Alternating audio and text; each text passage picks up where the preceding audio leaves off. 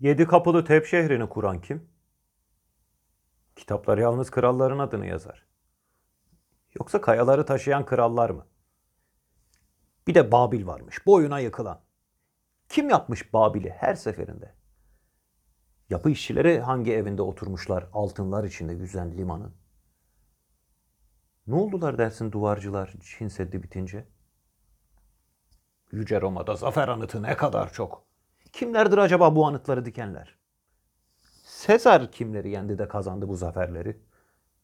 Yok muydu saraylardan başka oturacak yer? Dillere destan olmuş koca Bizans'ta. Atlantik'te, o masallar ülkesinde bile boğulurken insanlar uluyan denizde bir gece yarısı bağırıp imdat istedilerdi kölelerinden. Hindistan'ı nasıl aldıydı tüysüz İskender? Tek başına mı aldıydı orayı?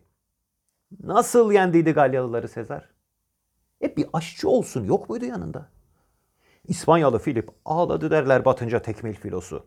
Ondan başkası ağlamadı mı? Yedi yıl savaşını ikinci Frederick kazanmış. Yok muydu ondan başka kazanan?